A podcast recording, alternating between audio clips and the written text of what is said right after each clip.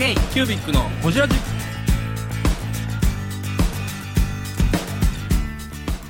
K q u b i c のほじラジナビゲーターの k q u b i c 事務局長荒川翔太です。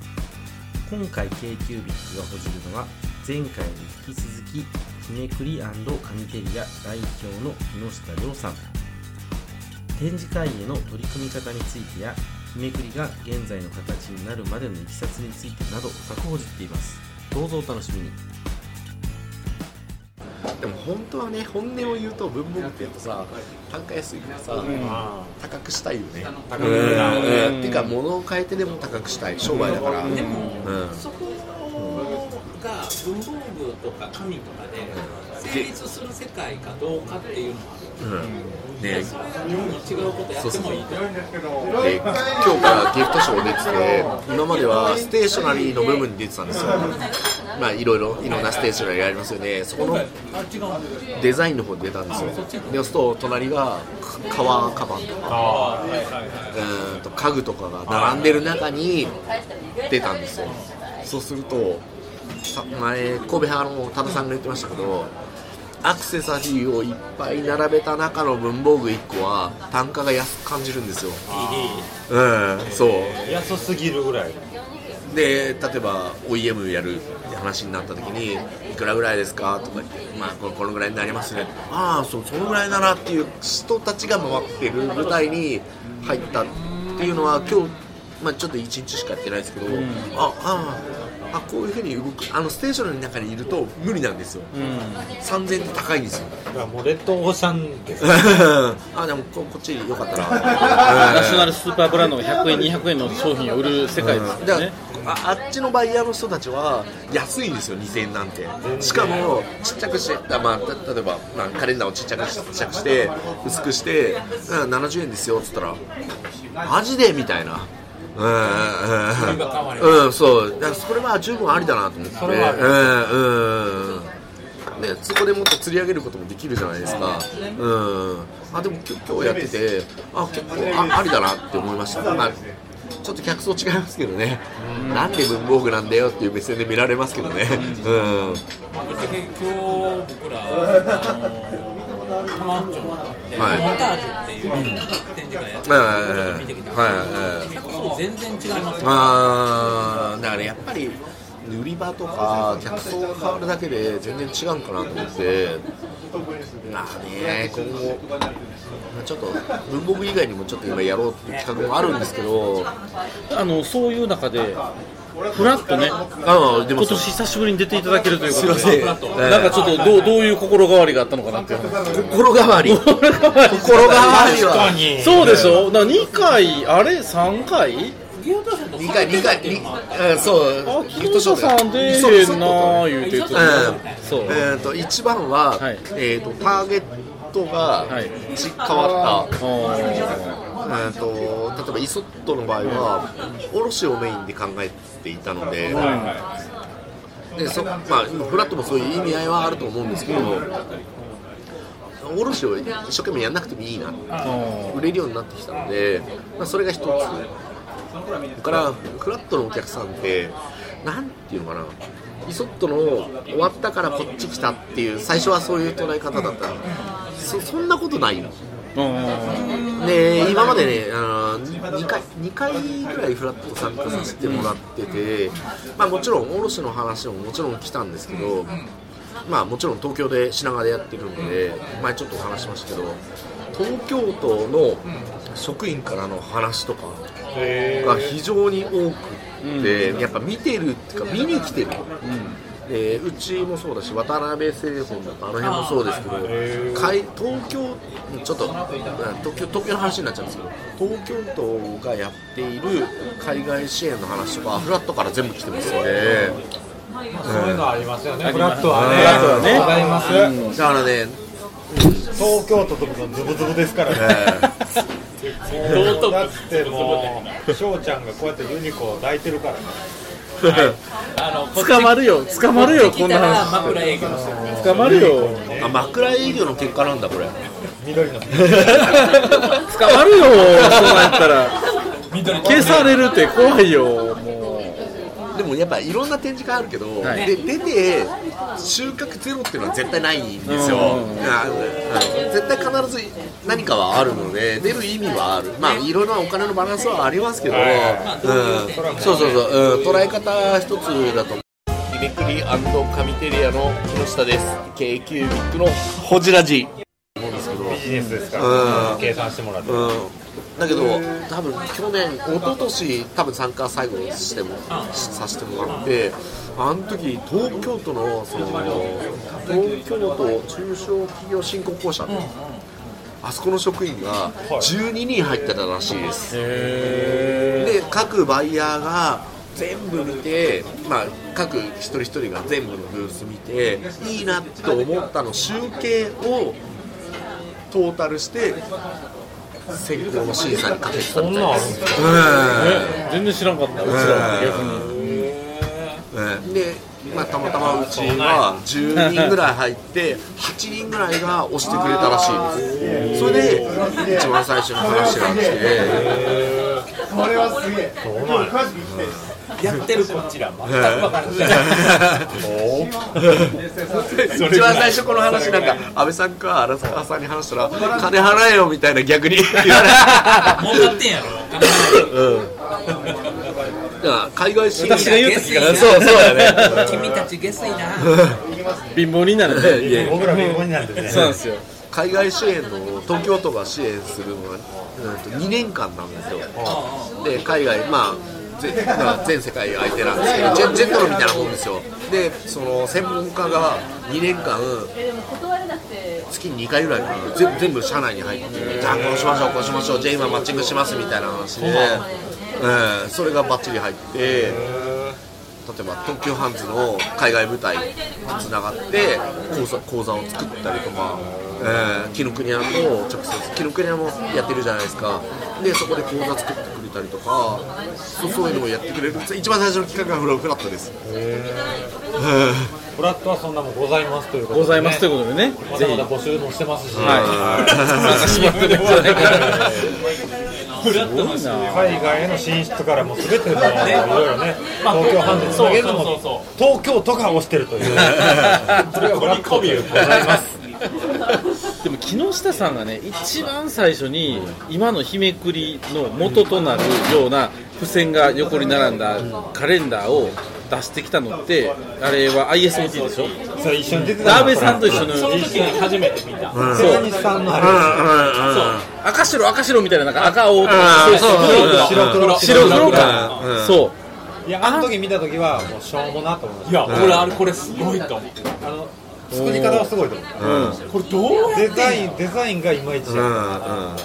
えあの瞬間から今をイメージしてました？今はしてないですけどあの出た時にうちも出てたしうん他何社か出てましたよね。出てた。うん。桜井さんとかも出たね。出た出た。桜井さん？出てなかったゆああ、うん、出てたけどあの時にあのお客さんの反応とかいろんな話を聞いてて、あこれ勝ったなと思いました。デザインはあれだったけどそうあこれいったなと思いました、でもその判断は現場でしたんですか、うんうん。ああじゃあそれあの反応反応があの時のいろんな人の反応もあったけどあこれいけんなと思いました。でもあの時はうちにはあんまりいなかったけど話してる人とかを見ててあこれいけるなと思いました。こ今後抜けぜ全部抜けるなと思いました。でもあの時人すごくて。うん、多かったですね、木下さんのとこ一番奥やった。うん、奥端っこだったの。右奥やった。そうそうそう、覚えてる。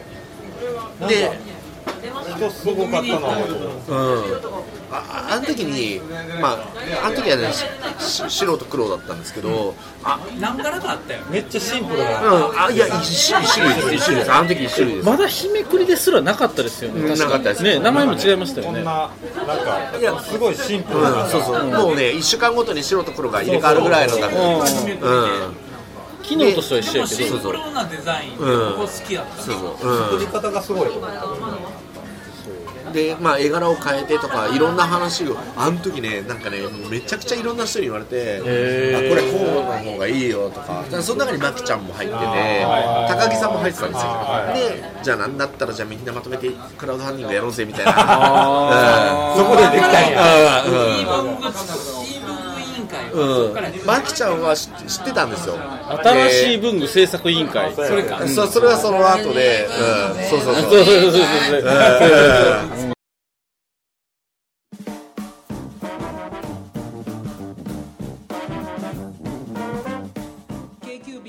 ラジではリスナーの皆様からメッセージをお待ちしております。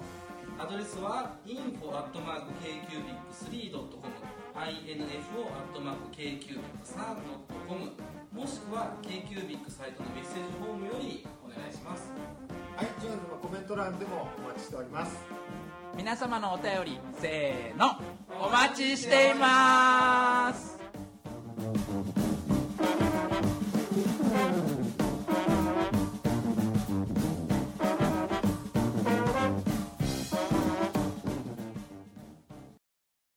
でじゃあどうせやるなら最初広告費もひっくるめてあクラウドファンディングやろうよみたいな話が出てやった方が高木さんとかいろいろ入れてやった方がいいよっつってでやったんですよ。でやったらあのクラウドファンディングでヤフーニュースまで出るぐらいになったんですよねこれいけんなみたいな、でじゃあだったらそうあのあの時イソットが結構いろんなとこいっぱい大手も出てたしまだあの時、まだコロナ前だし。うん。うんで最後の一番いい時ですよ。ででその前に佐川さんがと佐川さんじゃねえや。多田さんとこが取って神戸派の。神戸派が取って。万年筆吸い取り紙うん。スッとかなんかそうそう佐川さんが取って文福堂が取って。箱。うんうん。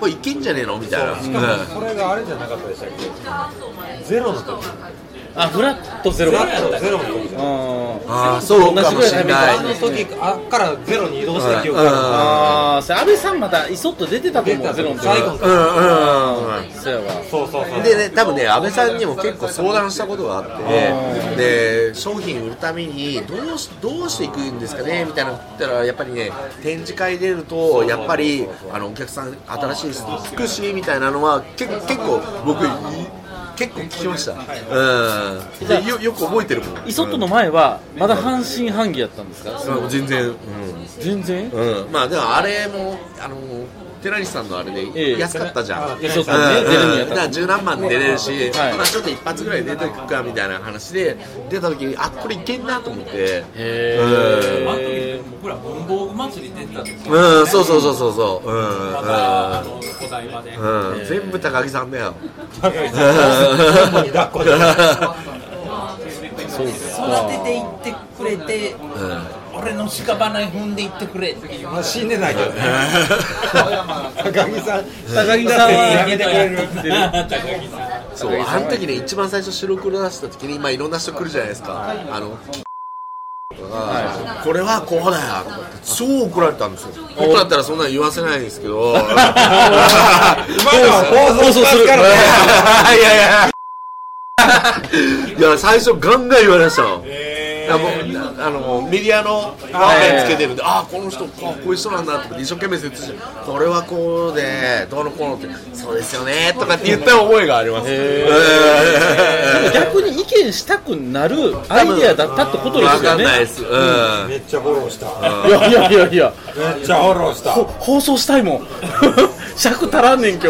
ああの時言われたことあるじゃないですか。いろいろんな人がななんかだけじゃなくて普通の人からも結構言われたのを今はない全部メモ書きしてあります。こへれがこうこれがこう結局これなんだよねみたいな結果が出てそっか。あじゃあここだねっつって言ったところに真にマキちゃんがいたのああじゃあこれだねっつってあの展示会に1週間経たない間にもう打ち合わせしてると思います。一回僕行きたいんでお話したいんでっつってガッと動いてます。うんでも技術を見つけてとりあえず議論の種になるところまで持ってって展示会に出したっていうね。うんそうですそれはすごいっすよね。すごい、プロトタイプでもその形を作り上げて見せてっていう。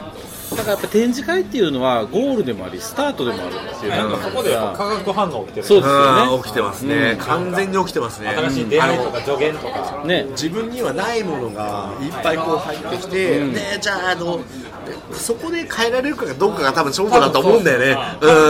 うん。持っていくんじゃない？うん、だからそもそも完成してないんだからさ人間としても、うん。だからこう持ってって何かあったらこうすすぐふーってこう動くような。うん。うん。うん。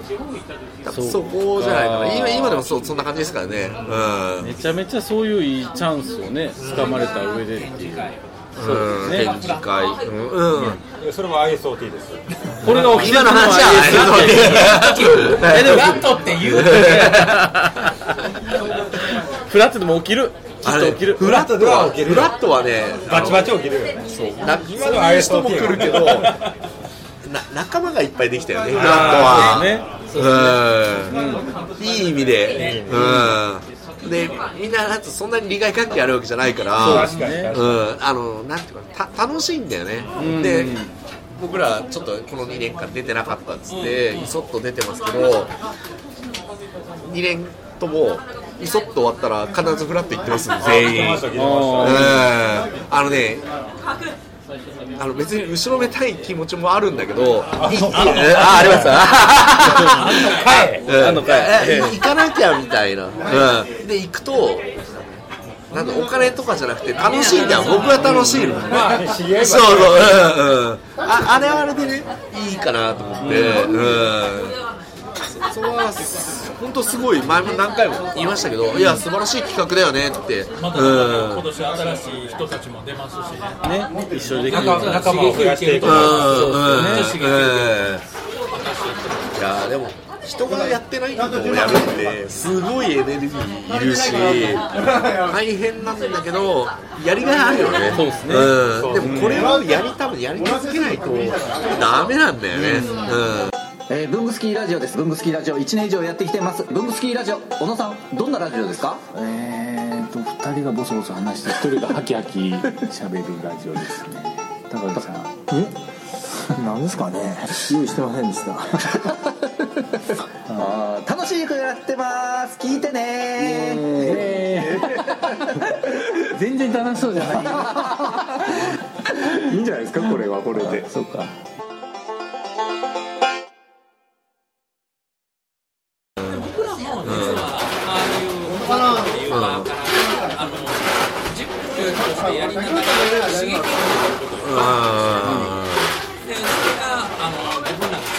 やるべきかことを思った時にどうやるべきかって思ったりすることめっちゃある刺激を受けますもん。いろんなことで。ああこういうふうにやってんだとか。多分みんなみんな思ってると思うんだよね。うん。一生懸命さが見えるったりそういうところかな。でそれこそ別に全然あのやり方変えてもいいしうんうんあの一生懸命自自分の道を探っていくっていうのはまあまあね、うん。すごく重視できるけど俺面白いのは去年一昨年ぐらいからあの品川でやって、初日は長くやるじゃないですか、はいはいお酒飲む時間。夜もやりますね。あれ6時以降になるとその時に吉田社長とか話してたんだけど6時以降残ってるのは全員社長なんですよ社員は返すんですよ。残業ついちゃうから。そうか逆に決済者が残るんや。そう。そうか。だから6時7時以降になって酒飲んでワイワイやって、まあ、僕もやってますけど残ってるの全員社長ですよ。社交の場になってんねやだから社社長はやってんだよっていうのが目に見えて吉田社長と前飲んでる時に今ふっと思い出したけど確かに。見て見てよみんな社長だよ残ってんの。本当だね社長と残ってんの大谷さんぐらいだよね。まあでもね一匹狼みたいな感じじゃないですかでもみんな結局そうだよだから利害あの利益のためにやってるもちろんやってるんだけどそうじゃなくてそれ以外は残ってるの社長だよ。でも文法関係みんなまあ一人でやってる人も多いけど残ってるの本当社長だけしかいなかったですよ。従業員で残ってるのって本当数えるぐらいしかいなかったですよ。あの残ってるの長沢ぐらいですよ。ばっかり。うんうんあとブラック企業だけでね。そう、うん、そう。僕がフリーでおらないや、本当ね、あの構図すごい面白くって。あれ、でも今の時代を表してますよ。昔だったらさ、お前残れよみたいな、よくあるじゃない。今やっぱ言えないんだろうね。うん。だからいいよ。もうあのガーガー言われるんだったら俺やるよ。で残ってるのみんな社長ですよ。うん。ここはまた面白いところでだからみんな社長必死なんだよ わかるじゃん。もうそれだけでも構図がわかるのが面白くって。そうアンディねほんで吉田社長高木さんもいたかな、うん。